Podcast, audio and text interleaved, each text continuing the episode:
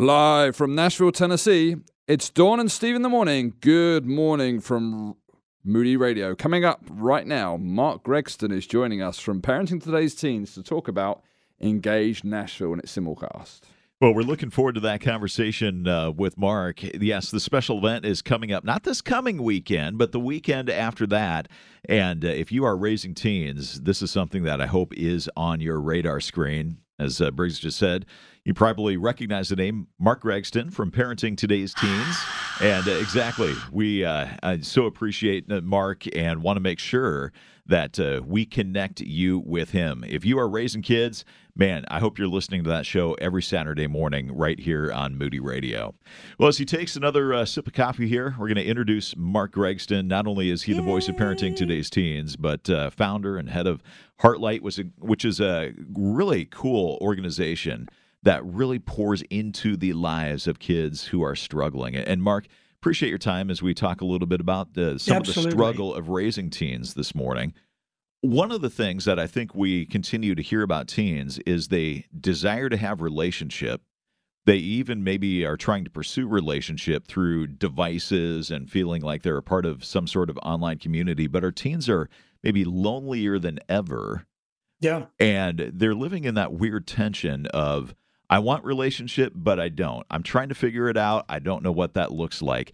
How do we, if we're raising kids and teens in particular, how do we uh, cultivate healthy relational community with our kids? Yeah, what a great question. And and here's the thing, we've all been designed to be relational. And and so I think what people don't understand sometimes is that the very thing that kids are doing, they're longing to create relationships with other people. It's not working because it doesn't happen through a device. It happens one on one with somebody else. And so it's almost like the frustration level goes up. 52% of kids can be diagnosed with some form of, you know, just mental challenges i would say like um, like whether that be anxiety or depression or bipolar those things. But it's it's a lot of it's because they don't have the relationships around them and then parents get frustrated. You want to have a relationship but you're not spending time with anybody.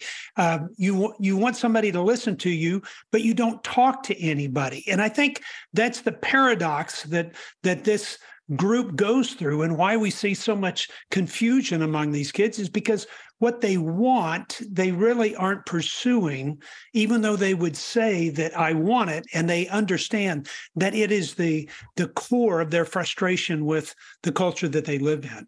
Uh, we shouldn't really be surprised because I think sometimes we understand that very thing. What we want to do, we don't want to. Paul said that, right? I do what I don't yeah. want to do, and I don't do what I want to do. So we can kind of put it in our context and go, oh, oh, yeah, I get that. But how can I help my teens? 52%. Yeah. Mark, that's huge.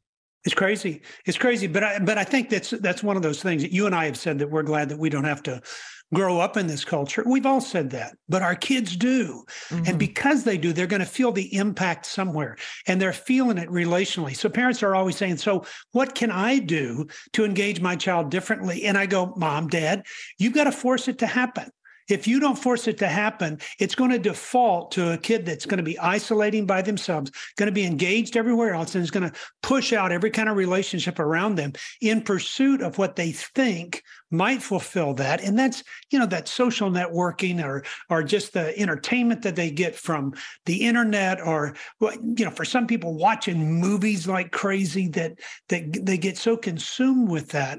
And what's happening because there's nothing wrong with any of those the problem is it keeps them from developing the relationship. So it's a mom and dad who says you know what? We need to sit down once a week and sit down and go get coffee or ice cream or whatever they want, frozen yogurt, call it whatever you want, and say, let's go sit down and talk. And when you do sit down, spend time and do nothing but ask questions, not in a, an interrogating way, but in, in such a way that a child you know, really knows that you're concerned about their heart. And over time, your child will become used to always being the one that that is having questions asked of him, but now will start asking questions of you.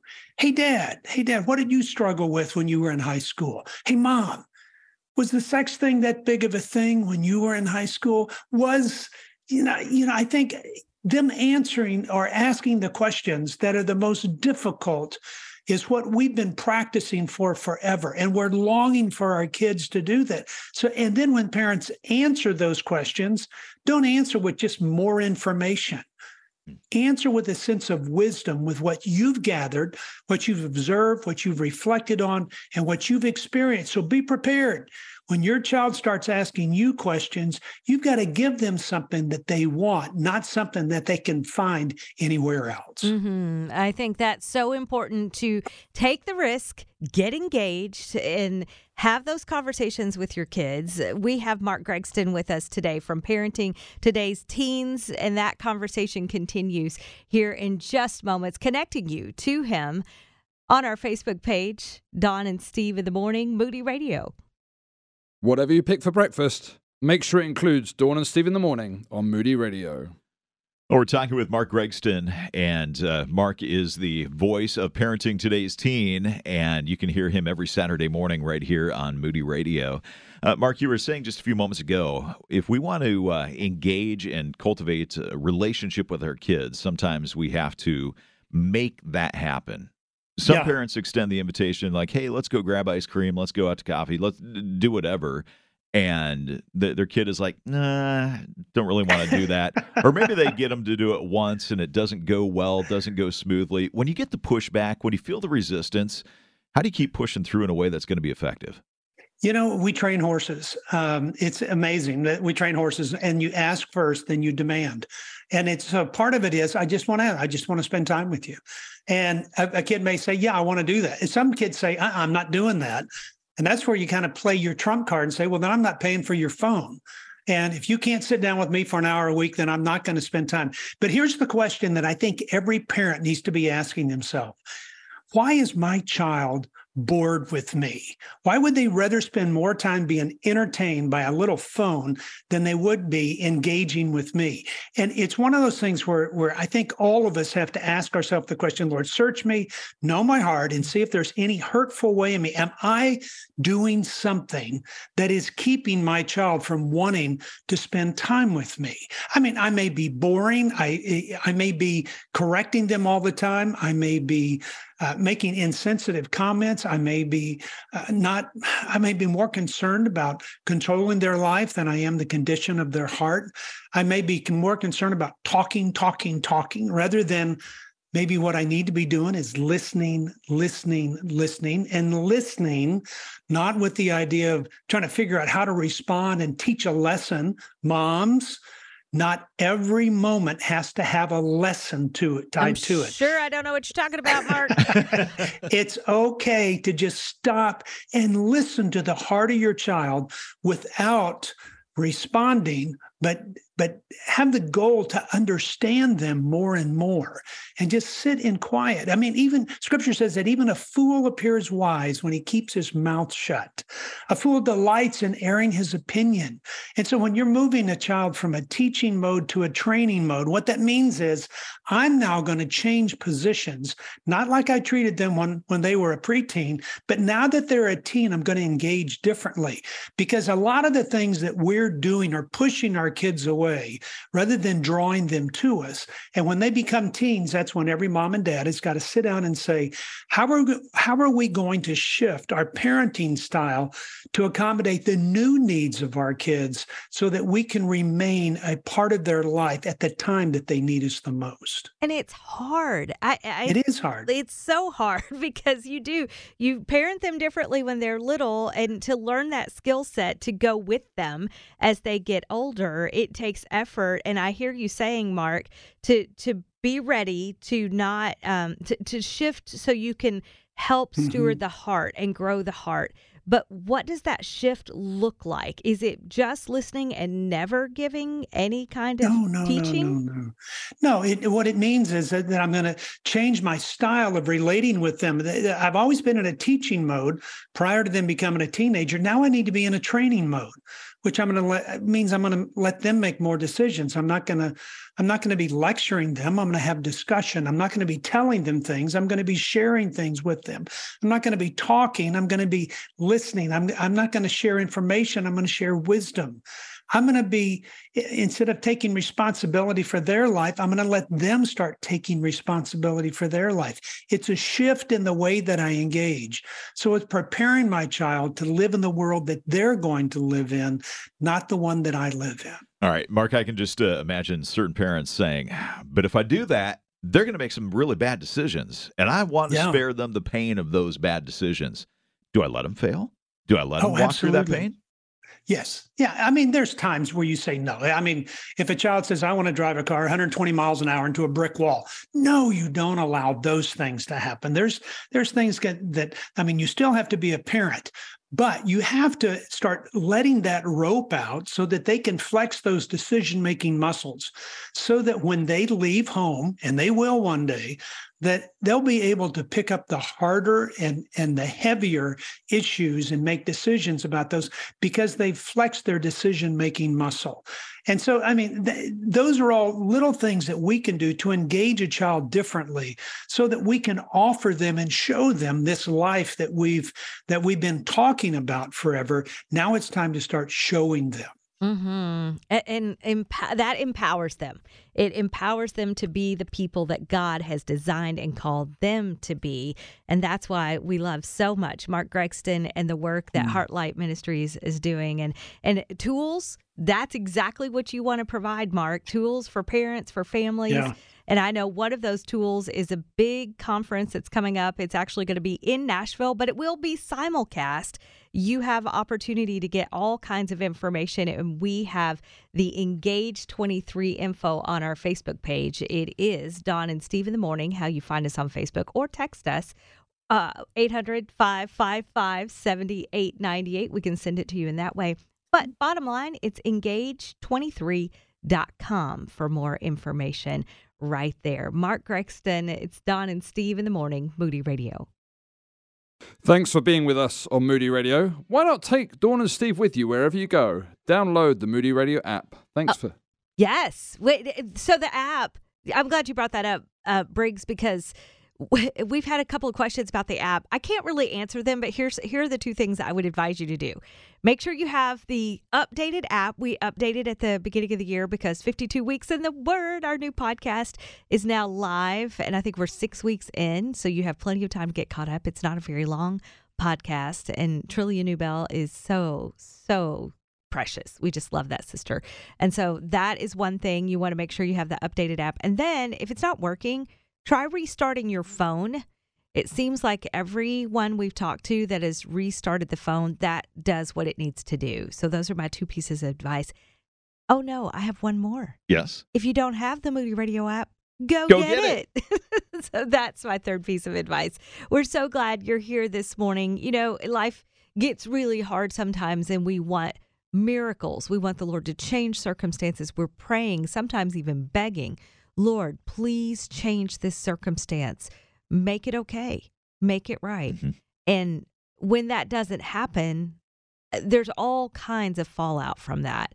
Spiritually speaking, sometimes we just accept it. Okay, Lord, we know you're in control, you're sovereign, and that wasn't your plan. Other times, we're bitter. But we're we sad. can be. Yeah. We, we can get there. Lord, you could have changed it, and you didn't. Why yeah. didn't you? And then I'm just not going to pray anymore. So, what do we know about prayer when life gets hard and it seems like the circumstances aren't changing? Hmm.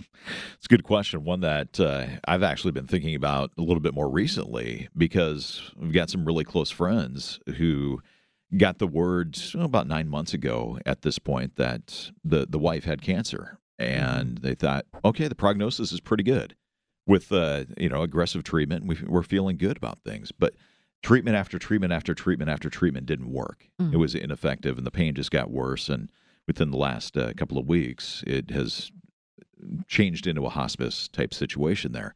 And these are good and godly people. They've been praying like crazy. They have a faith community who've been praying like crazy mm-hmm. for them as well. And God is answering prayer, but not in the way that most people have been praying. Sure. Right. And so we're encouraged to pray. We know that God works through prayer. We know that prayer can change things. But when it's not going the way that we want it to go, I think that can raise a bunch of questions for us as to, well, then why am I praying? Mm-hmm. God doesn't seem to be changing his mind right here. Mm-hmm. He's not healing. He's not working the way I, in which I want him to do that. And so I think that then causes us to maybe ask some other questions like, well, what should I expect? What can I expect? What what Mhm. should we expect when we pray? And in a situation like this, these friends of ours, is her healing dependent upon our prayers? Hmm. And is her healing dependent upon the faith w- at which they're praying and people are praying? I've heard people talk about that. Heard sermons about that. Sure. And you know, I think that's that's kind of a, a scary thing. But I think that brings us back to this thing that God keeps reminding me of over and over again is that we live in a broken, sinful world Mm-hmm. with biblical truth, and often there's this tension that we find ourselves living in. We know that God can heal. We don't necessarily know that it's his will to do that. We know that God can do all these things. We don't necessarily know that that is what he is going going to do or how God is going to use our prayers for his purpose. But I think it's good for us to uh, be reminded that God is not bound by our prayers. Yeah. We got to wrestle through that Yeah. because there is truth in all of that. And so going back to the word is is just our foundation. Through the power of the Holy Spirit, we go back to the word of God and we see what does it say about prayer. Christy Grant Gambrell has done a great job wrestling through this herself, and she's written an article, the Gospel Coalition, that that just had us start thinking about this, and then with your friends. And she's young, right? Oh, not even 40 Yeah. Oh, with three kids, three boys, you know, under the age of 13. all the details. Yeah. And and it's just so real when this when the tragedy hits your own life, it becomes very very real. And so we look at first we do know prayers are effective. James chapter 5 talks about this. Yeah. Uh, we may not understand exactly what prayer is accomplishing or how it might work, but here's what we do know by looking at James 5, like verse 16, prayer has great power as it is working, and God uses all of our prayers. Now, here's the kicker though for his purposes. You just Yeah. said, Steve, that friends, your friends that are dealing with all this, God is answering prayers. Right. Just not the big one. The like the the one that everybody wants to see changed is the diagnosis and the sickness and the pain level and the hurt and the uh, the sadness. But that is not the one he's answering right now. But he's still answering. Yeah. You know, and it's good to remind ourselves that God sees the bigger picture. I think that's one of the things that I have to remind myself Yeah. all the time is that I look at these life circumstances and these events through a very myopic lens, Mhm. right? But We God do. is above it all. Mhm. and he sees what's going on in any and every circumstance and situation. And so I think, okay, if that's true, then then how do I pray? You know, if we're praying for healing, can we pray with confidence in that? I mean, we know that sin and sickness is not the way God intended things to be originally, right? So how do we pray when that is the reality? And I think prayer in submitting that we are uh, we would have a right understanding of this world in which we live that we would submit to God's will that we would trust him in the midst of that hard circumstance and at least in the circumstances of, of our friends you know we're reminded of the fact that whether or not she is healed physically Mhm. right now, the far more important thing is that she is, in a sense, healed spiritually. That she has that relationship with Christ. And in a matter of weeks or a few months, she is going to be living in the reality of that complete healing. No, freed from that suffering, freed from that pain, freed from the burden of having to uh, feel the effects of a body ravaged by cancer. Mhm. you know and so knowing and remembering that god sees the big picture i think is a huge huge part of this. Invite you to the conversation here. When things are grim how do you pray? What are realistic expectations there? 800-555-7898 that's 800-555-7898 Thanks for listening to Dawn and Steve in the Morning. On YouTube today, Jinger Duggar Vuolo's interview drops in three parts at 10.45, becoming free indeed. What does it mean for us today?